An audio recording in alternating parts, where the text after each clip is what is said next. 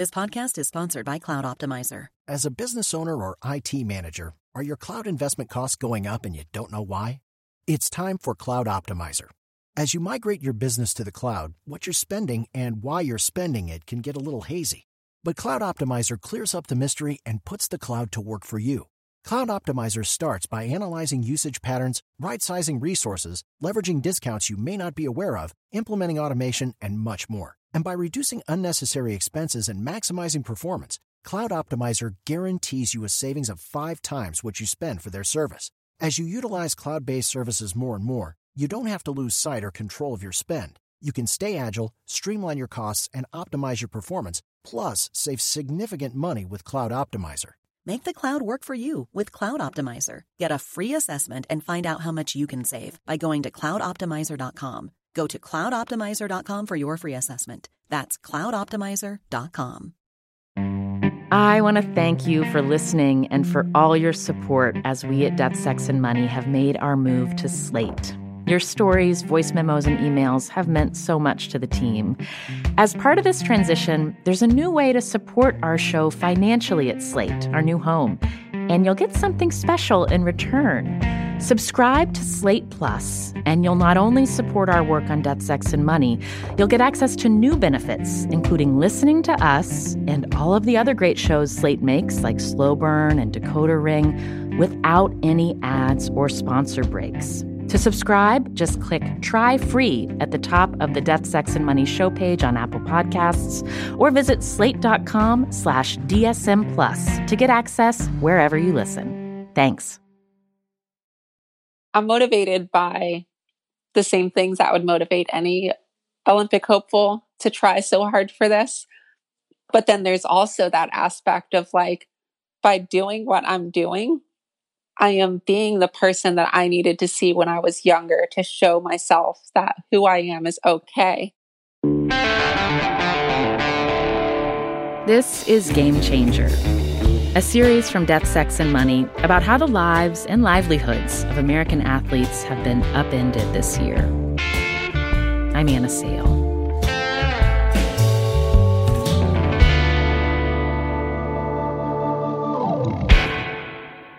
Chelsea Wolfe has been riding BMX freestyle since she was a teenager growing up in Florida, and she's got the battle scars to prove it. I had an accident where I flipped over the handlebars, smashed out my front six teeth, crushed my jaw, split my lip in two places, broke my nose, and fractured a vertebrae in my neck.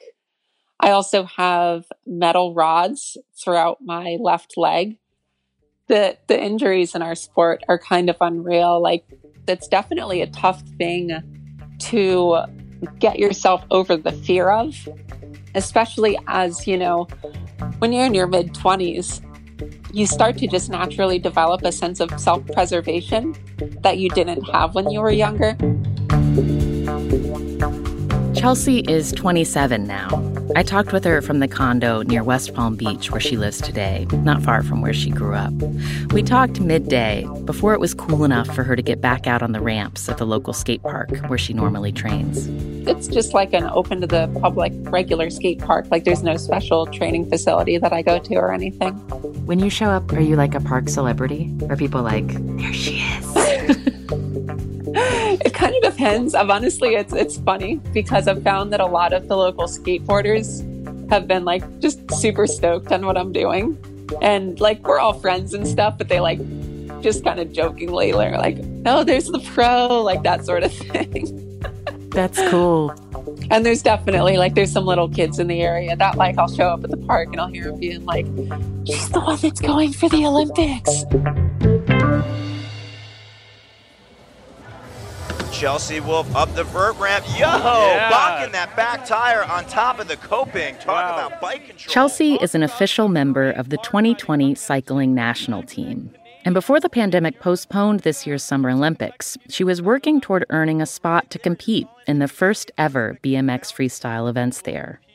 That meant traveling to qualifying competitions all over the world, like this one, last year's BMX Freestyle World Cup in Japan. This is what, what we're looking for. Beautiful 360, almost clicking a turn down. And it meant daily training while also juggling a part time job at a grocery store. you know, from a financial standpoint, if I have some hours in the morning, why wouldn't I spend that, you know, generating more income? So, typical day, I would wake up pretty early, work the morning shift. And then when I got home, I would usually rest for a bit, eat something, and then get my heart rate going with some cardio training. And then either follow that with some strength training or usually going to the park to practice tricks and stuff. And tell me, like, a, a trick that you feel really proud that you have learned how to land.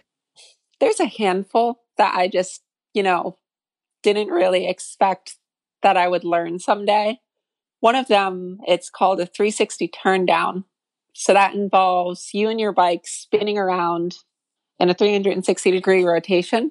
And as you're spinning, you do another trick called a turn down, which it's a little difficult to explain, but you kind of end up in a position where you're hanging off the front of the bike. The bike is straight up and down, and your handlebars are twisted around completely backwards.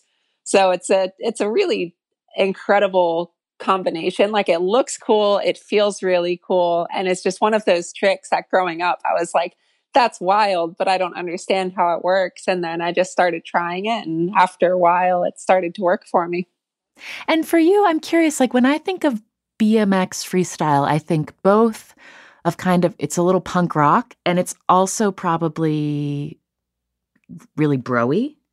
So like um am I right? Yeah, it's uh you really nailed it with it's like you know it's definitely a counterculture thing like it's it's something that the weird kids do it's like if you're too weird for the football team you ride skateboards if you're too weird for skateboards you get a bmx bike um, so it's yeah, it's it has its roots in like counterculture movements, but it also at the same time it does have very broy parts of it. You know, if you grow up as like a young boy in BMX freestyle, you see this future for yourself where you can go to the X Games, you can compete in the Dew Tour. Like there's all of these other contests that you can set your sights on and have a reason to be just risking your neck to work so hard to learn all these death defying tricks. Growing up as a woman in BMX, it's like you don't really get that opportunity mm. to see a future for yourself in doing it professionally. And then as soon as they said the Olympics are involved, it just changed the game for all of us. When did you start thinking, I bet I can be an Olympic athlete in this sport? they announced that our sport would be added to the Olympics in 2016. And like right as soon as they announced it, I was like, I'm going for it. Uh-huh. I don't know how it's going to end up. None of us even knew what the qualification process to even go to the Olympics would be. I'm not even sure if we knew that there would only be nine spots available for our entire sport huh. for each gender class. But it was basically just as soon as they announced it, like, a lot of us were like, this is what I'm dedicating my life to for the next four years. Like, training became serious, learning tricks became serious. There was actually a reason to really dedicate your life and make sacrifices to go for a BMX career because it was an opportunity that was now available to us that wasn't before.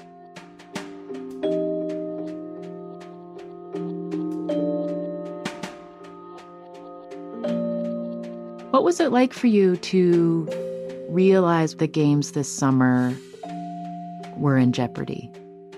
I know what was really tough for me is that I spent from 2016 to 2018 just purely training and then doing the behind the scenes work of getting all of my paperwork in order and documentation to get, even get a competition license. And it wasn't until December of 2018 that I was able to enter my first contest you know, most competitors, all you have to do really is just have a passport and then contact your national federation to get a license. I had to go through all sorts of medical testing to document that I met the criteria to be eligible for competition as a trans woman. Huh. So, meeting that criteria takes a good chunk of time and proving, like having the medical records to prove that you do and the legal documents to prove that you do, took a lot of time to get in order Can you tell me what that was like for you? Like, what did you have to get paperwork documenting, and and what was it, what were those conversations like when you were scheduling those doctor's appointments? The biggest thing was making sure that my testosterone in serum was at the time below 10 nanomoles per liter. Um, so the doctor's appointments were basically just getting blood tests to prove that I did have my testosterone below 10 nanomoles per liter in serum for a year and then maintain it at that level prior to my first competition. So getting the records all into like one place and basically getting the ducks in a row was a lot of organizing and just extra work that I had to do before I could even apply for a license. Did you make some buddies at your doctor's office if you were going in so regularly? Did they know what you were getting your blood drawn for? So at first, I was going to a different doctor's office, and my experience with them was absolutely horrific. Hmm. Um, so I switched to a different doctor's office a few years ago, and they've been fantastic. And I'm pretty sure a few of them have watched my competitions. That's cool. it's, it's kind of yeah, it's it's neat. They're definitely in support and excited about what I'm working for. I have to get tested. I think it's like every three months. They just say like regularly enough to where there's no doubts whether or not your testosterone is fluctuating. So my first full season competing was 2019 and I got this like wonderful taste of like to compete on the professional level and travel the world and have all these wonderful experiences. And then right as soon as things start to look great, just boom, coronavirus happens and everything is shut down and postponed. And at the time, they were even saying that the Olympics would be canceled, that they wouldn't even postpone them. What what sets of emotions came up for you as you were realizing just how different this year was going to be than what you had expected? You know, for the past four years of my life, this is what has given my life purpose. And just, you know, it's your reason to get out of bed in the morning, like what drives you. So to have that, you know, taken and put on hold and definitely like it was really difficult like to figure out like okay well what what am i going to do now like i know we're going to keep working for this year but all of these things in my life that i cultivated to bring joy traveling and competing and accomplishing things and meeting people and like none of it is safe anymore. Just sit in your bedroom and stare at a wall. Mm-hmm. it um it was extremely difficult. Um the anxiety and depression that has come along with that has been tough to cope with for sure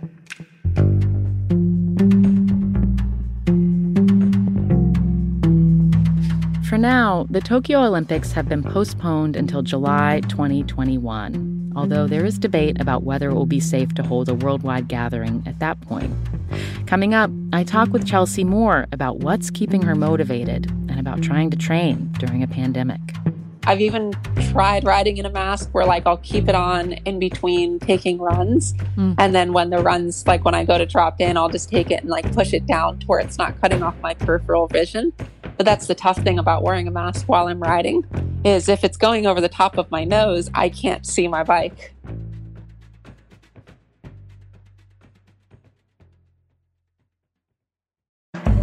This episode is brought to you by Fail Better, David Duchovny's new podcast with Lemonada Media. On Fail Better, David, who has experienced both low and high profile failures throughout his life, explores the vast world of failure how it holds us back, propels us forward, and ultimately shapes our lives. Each week, he will chat with guests like Ben Stiller, Bette Midler, and more about how our perceived failures have actually been our biggest catalysts for growth, revelation, and even healing. Through these conversations, he hopes listeners can learn how to embrace the opportunity of failure and fail better together. Fail Better is out now wherever you get your podcasts. Hello, it is Ryan, and I was on a flight the other day playing one of my favorite social spin slot games on chumbacasino.com. I looked over the person sitting next to me, and you know what they were doing? They were also playing Chumba Casino. Coincidence? I think not. Everybody's loving having fun with it. Chumba Casino is home to hundreds of casino style games that you can play for free anytime, anywhere, even at 30,000 feet. So sign up now at chumbacasino.com to claim your free welcome bonus. That's chumbacasino.com and live the Chumba life. No purchase necessary. VGW, void, prohibited by law. See terms and conditions 18 plus. We have had a lot of exciting new things to share with you about the show recently, but this might be some of our biggest news yet.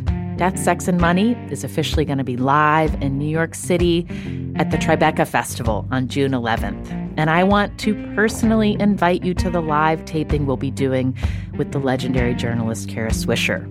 If you know Kara's work, you know her ability to get people to tell her things is unmatched. And she does it in her signature hard charging way. She's not afraid of things getting a little combustible.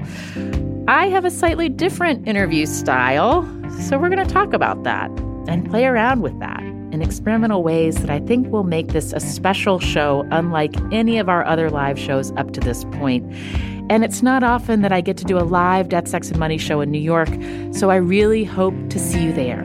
Whether you're in the city, on the East Coast, or just been looking for a reason to visit New York City, come on June 11th for this show. You can get tickets now at tribecafilm.com slash death, sex, money. We are so excited to see you there. I'm Shankar Vedantam, here to tell you about a great mystery. That mystery is you. As the host of a podcast called Hidden Brain, I explore big questions about what it means to be human. Questions like where do our emotions come from? Why do so many of us feel overwhelmed by modern life? How can we better understand the people around us? Discover your hidden brain. Find us wherever you get your podcasts. This is Game Changer, a series from Death, Sex, and Money. I'm Anna Sale. Chelsea Wolfe hasn't worked at her grocery store job since March. She hasn't felt safe going back. She's working on landing sponsorships and sells videos of herself doing tricks for commercials. But the majority of her income right now comes from the United States Olympic and Paralympic Committee by way of the U.S. cycling national team. We're on the elite athlete health insurance program as well as we get funding. So, like, we don't have to worry so much about working a day job, but we can focus on our training more. Chelsea earned a spot on the team for the first time this year. But without the 2020 Olympics happening and its millions of viewers with eyes on its corporate sponsor logos, Chelsea says it's unclear what the financial picture will look like for the national team in 2021.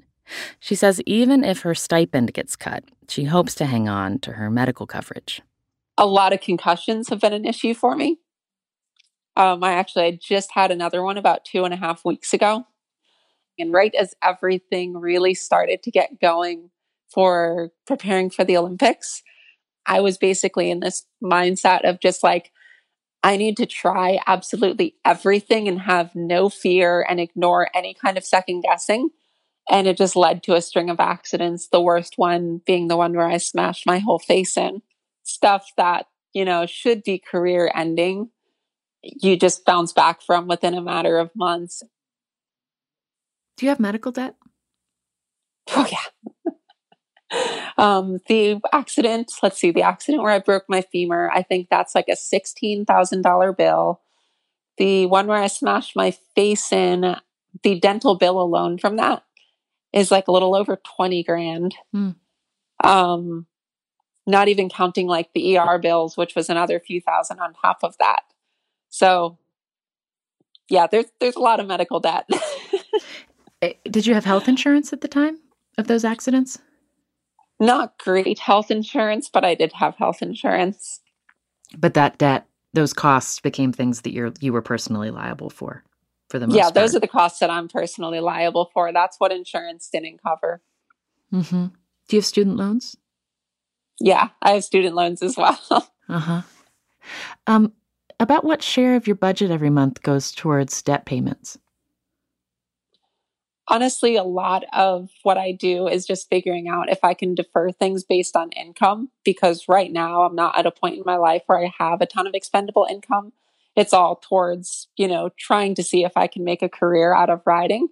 So, yeah, definitely relying on like debt forgiveness and like income based payments has helped me a lot.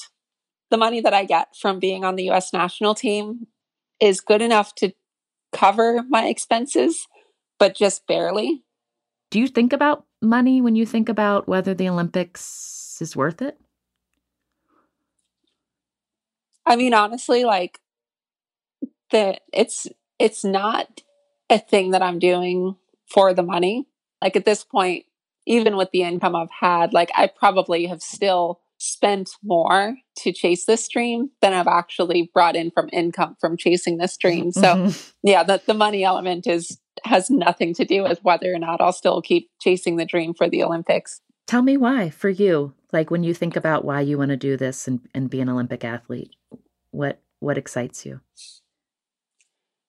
I mean, the big thing is it's like it's the Olympics. it's like I, I like I don't know how else to put it other than just like it doesn't really matter who you are, what sport you do, whether or not you're into sports or not, is like the Olympics are like the holy grail of sporting competition and accomplishment. So uh, it's it's definitely going for the glory more than for the money.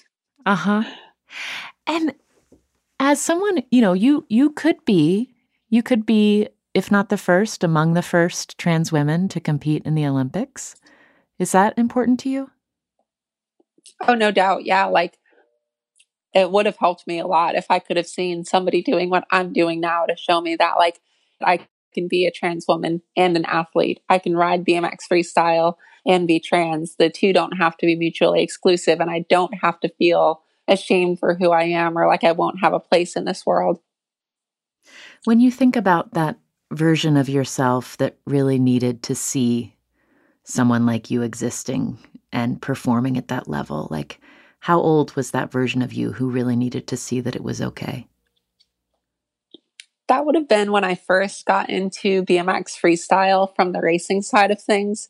It was also when I first realized that I was some kind of gender weird um, it took me a few years to figure out what that gender weird meant, but like I first started to really feel like extreme sadness and struggle with gender and sexuality when I was in middle school. Uh-huh.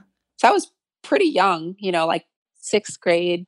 And like throughout middle school, like it was a really tough struggle. And it wasn't until like ninth or 10th grade in high school was when I finally started to like be exposed to the ideas that like who you are is okay. Like there's not something wrong with you. You're just transgender. That's fine. So it was around when I got into BMX freestyle from the racing scene that I got the language to understand what I had been feeling and realize that like I'm not broken. This is who I am and that's okay. Mm-hmm. And naturally, just like any kid getting into a sport, you're going to look at the pros who are at the top of the game and just idolize them and want to do things just like them and want to accomplish the same things they have. They inspire you. And when I looked at the pros who inspired me to want to do what they're doing, almost immediately I had thoughts of like, yeah, but like that's not going to be okay for you to do. Like you're not going to be accepted to pursue those dreams. And you know, I, at that age, I looked a lot around for like anyone who had done something like it before. And at least in BMX freestyle, there was nobody.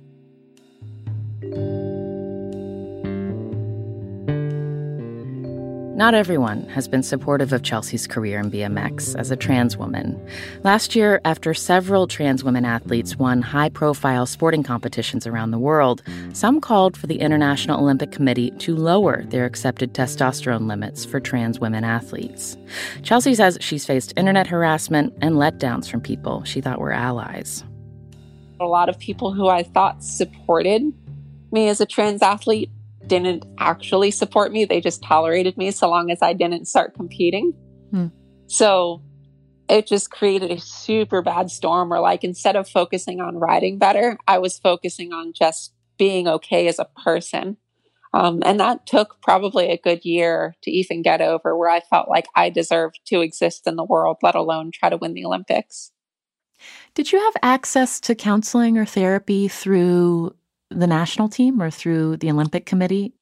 Yes, thank goodness. The USOPC has done a fantastic job of making sure that mental health resources are available to all of the athletes.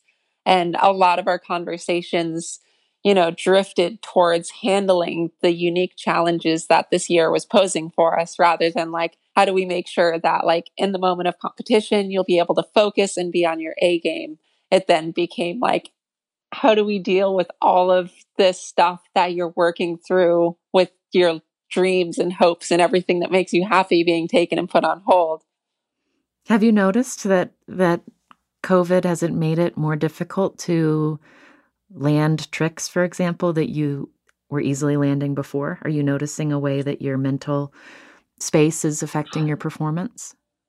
I wouldn't say it's been a huge mental distraction for me to deal with. If anything, it's kind of helped me be able to focus on just like learning how to reframe my idea of what riding means to me. So prior to all of this happening, my riding was very much like an escape mm. and like something that I absolutely needed to do. Throughout my life, it's always been the thing that I use to escape and accomplish things and feel like I have a sense of purpose and like, you know, worth as a person. So it was something that I was emotionally dependent on, which wasn't healthy because in the situations where I couldn't rely on it to be there for me, my mental health would just plummet. Mm. And learning to just like sit and be comfortable with, you know, life as it is and like not feel like I need to constantly accomplish new things has really enabled me to restructure how I think about riding and how I relate to it. Mm it's honestly been kind of a good pause to be able to focus on getting my mind right to be able to come back stronger than I was going into this whole situation.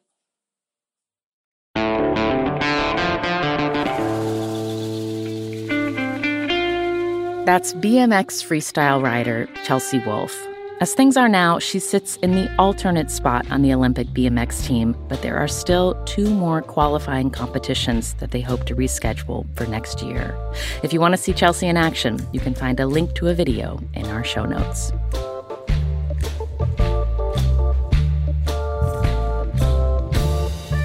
Death, Sex, and Money is a listener supported production of WNYC Studios in New York.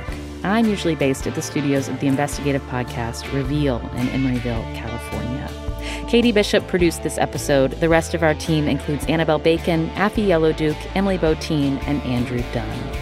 The Reverend John DeLore and Steve Lewis wrote our theme music. I'm on Twitter at Anna Sale. The show is at Death Sex Money on Twitter, Instagram, and Facebook. And thank you to Allison Myers in St. Louis, Missouri, who is a sustaining member of Death, Sex, and Money. Join Allison and support what we do here by going to deathsexmoney.org slash donate.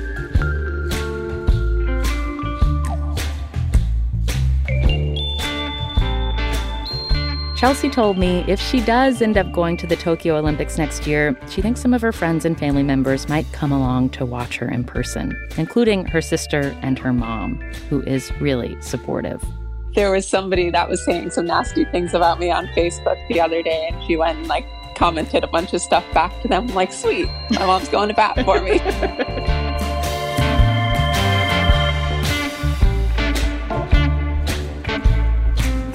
I'm Anna Sale, and this is Death, Sex, and Money from WNYC.